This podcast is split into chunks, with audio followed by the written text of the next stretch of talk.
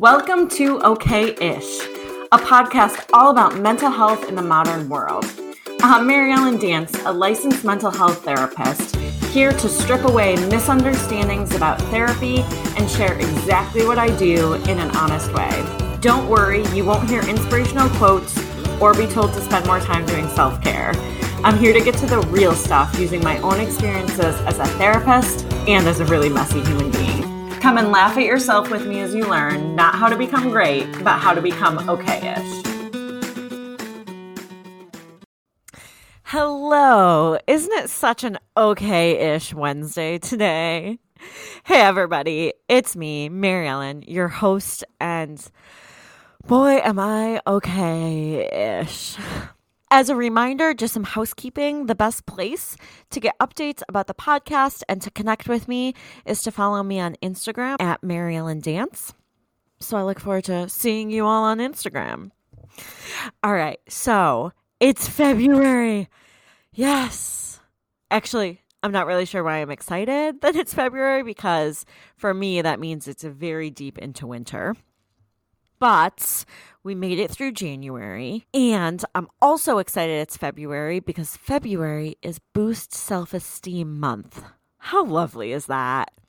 Seems pretty appropriate since February consists of Valentine's Day, right? I think those go together very well. In January, I chatted a lot about wellness, and I feel like going into Boost Self Esteem Month is kind of the perfect segue. So, this month, we're going to talk about self esteem, self worth.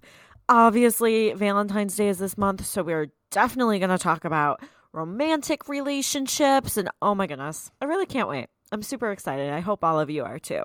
So, let's kick this off by chatting a little bit about what self esteem is. I've been talking about wellness, which in my mind, they go together. Like, isn't wellness having positive self esteem or part of wellness having positive self esteem, feeling good about ourselves, because I know that's definitely part of my wellness definition. My attitude, my mental health, my mental space, my wellness all relates to how I feel about myself. But self esteem is also a really tricky and complicated thing. What makes good self esteem? I feel like that's a very broad question. As always, I want to first give you a little background on the fancy psychological perspective of self esteem.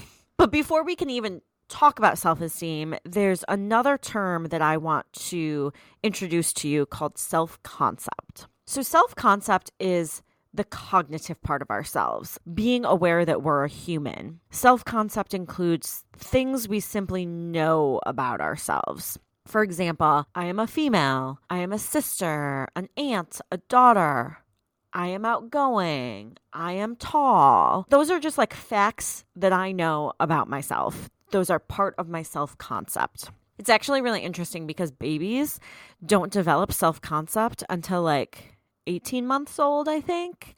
So, what I mean by this is that you've seen babies eat their toes and often babies will eat their toes and have no idea that those toes are actually attached to their body. and it's also around 18 months that babies start to recognize themselves in mirrors.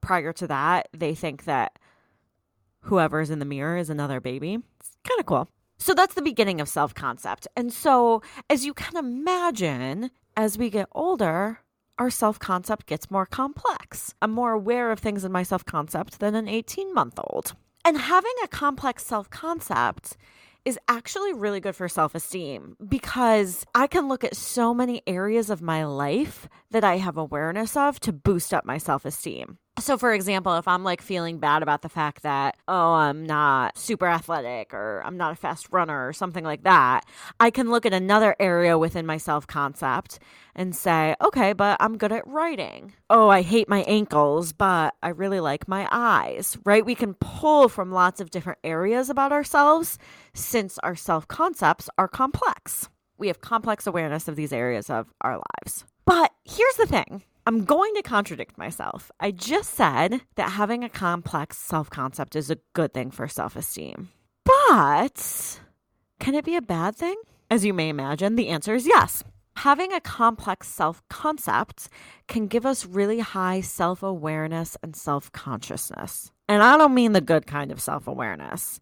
I mean the kind of self awareness that leads to focusing all our attention on being observed and potentially judged by others. If I have such a complex self concept and I'm only thinking about myself and what's going on with me, oh my gosh, that's going to drive me crazy. We all do that though. We all have complex self concepts and we all have this self awareness around ourselves specifically. Like, have you ever been in a crowded room that's super loud, but you can hear your name being called from across the room? That's because we have high awareness of the stuff related to our self concept. The problem with that is it can lead us to be hyper aware of being potentially judged by others. See how this kind of relates back to self esteem? I told you I had a point in giving this little psychology lesson here today. Understanding our vastly complex self concepts, understanding that being aware and focused on these self concepts can actually be kind of a bad thing because then we're just so focused on every little nitty gritty thing about ourselves and what people could possibly judge will help us as we kind of go through and pick apart and examine self esteem. So, knowing these terms, there's a lot of different theories on self esteem and where it comes from, how to improve self esteem, all of that. I'm sure we've all seen lots of different tips and tricks on Pinterest or Instagram or wherever on how to improve self esteem. Looking in the mirror and saying, I'm great, stuff like that. We've all seen that all of the theories about self esteem are based on the idea that as we grow, we develop more complex self concepts. And those self concepts can either be really positive or really negative. Usually it's a combination of both, right? I have really positive things I think about myself and really negative things I think about myself. Not to sound too much like a therapist, but all of these theories also typically talk about how self esteem often comes from childhood. I know I sound like a therapist, but we develop our self concepts, that idea of who I am, from what I'm told from what we're all told, from our experiences. We develop these self concepts from what we see, from what's around us. So it kind of makes sense that self esteem comes from childhood when we're developing all these things. But often, that leads to having some negative views of ourselves. And again, there are lots of different theories on self esteem, but kind of summarizing, it basically says that we're developing our self esteem and our self concept as we grow. And we develop these from our experiences, from what we see, from what we're told. And that often leads to having some negative views of ourselves, which makes us believe that not only are certain things not part of us, it also leads to thoughts that we can't or don't have the ability to do those things.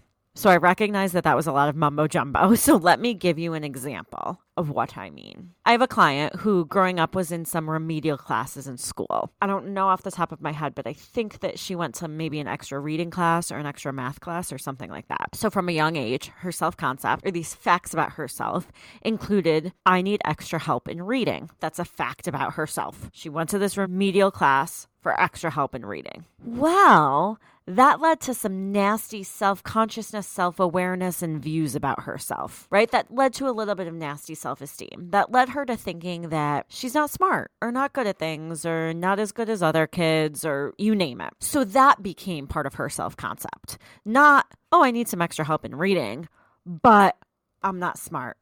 I'm not good at reading. I'm not as good as other kids. That morphed into her self concept, which obviously led to her feeling bad about that, being self conscious about it, being nervous about it, being like, oh my gosh, I'm going to this remedial class. Is everyone looking at me as I get up and leave the room? We all have things like that we can relate to. I said that I don't like my ankles earlier. I get very self conscious that people are looking at my ankles. Nobody cares about my ankles, but this is what happens. With this client, if you didn't think that was bad enough, Here's where things really got bad for her self esteem.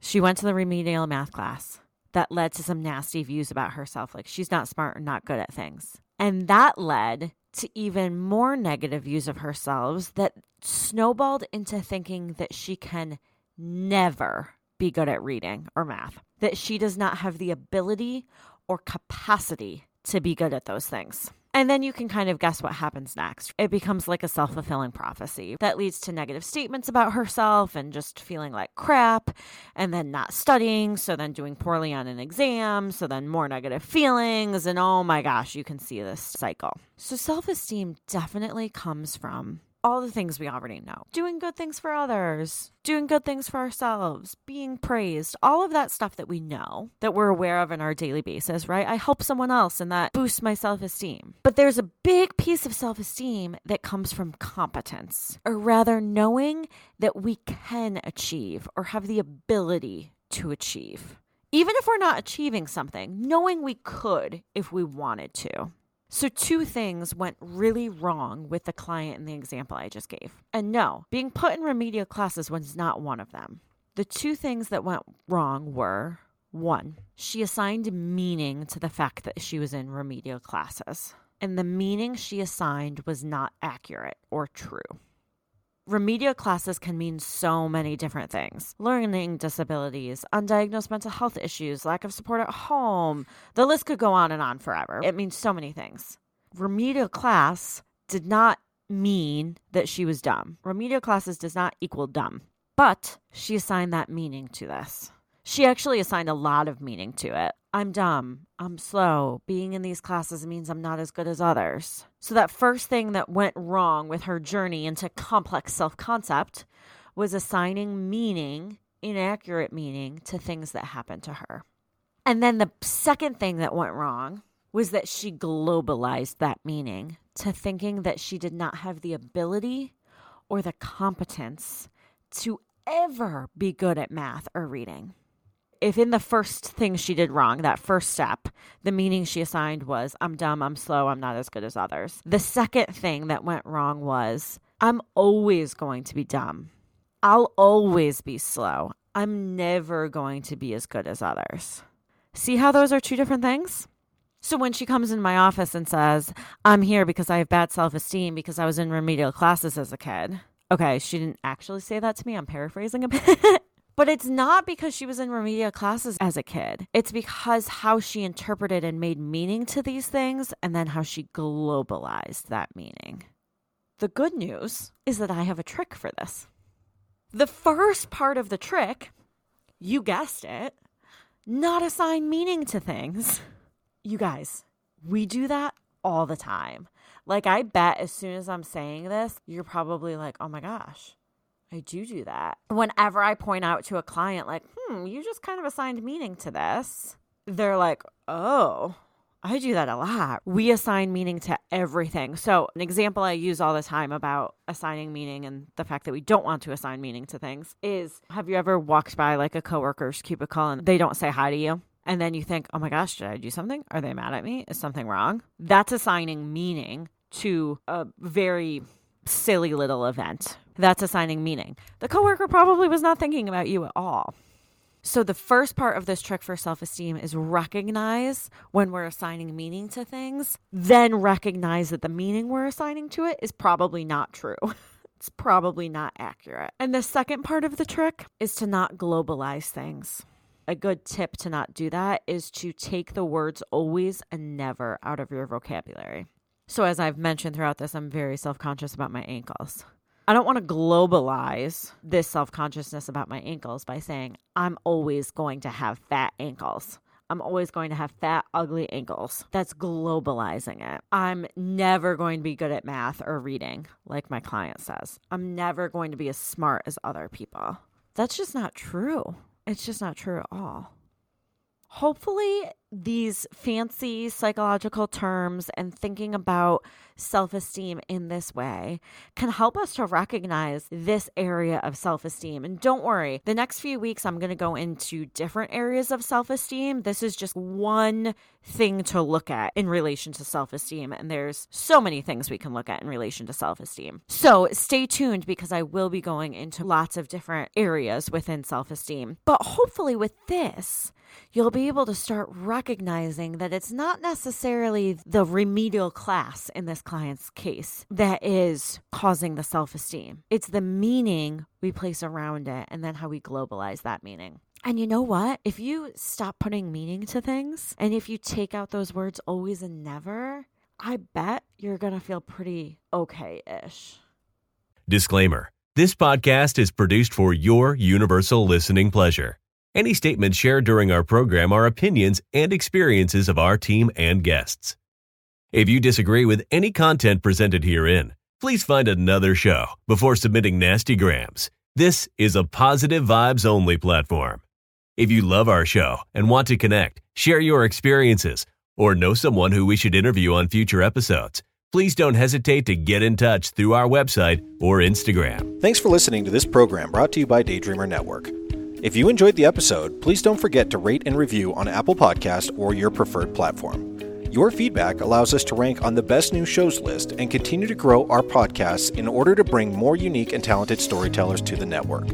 To check out our shows, including programs about relationships, sports, business, nutrition, leisure, and more, head to www.daydreamernetwork.com. We look forward to seeing you back next week for another great episode. Have a wonderful day.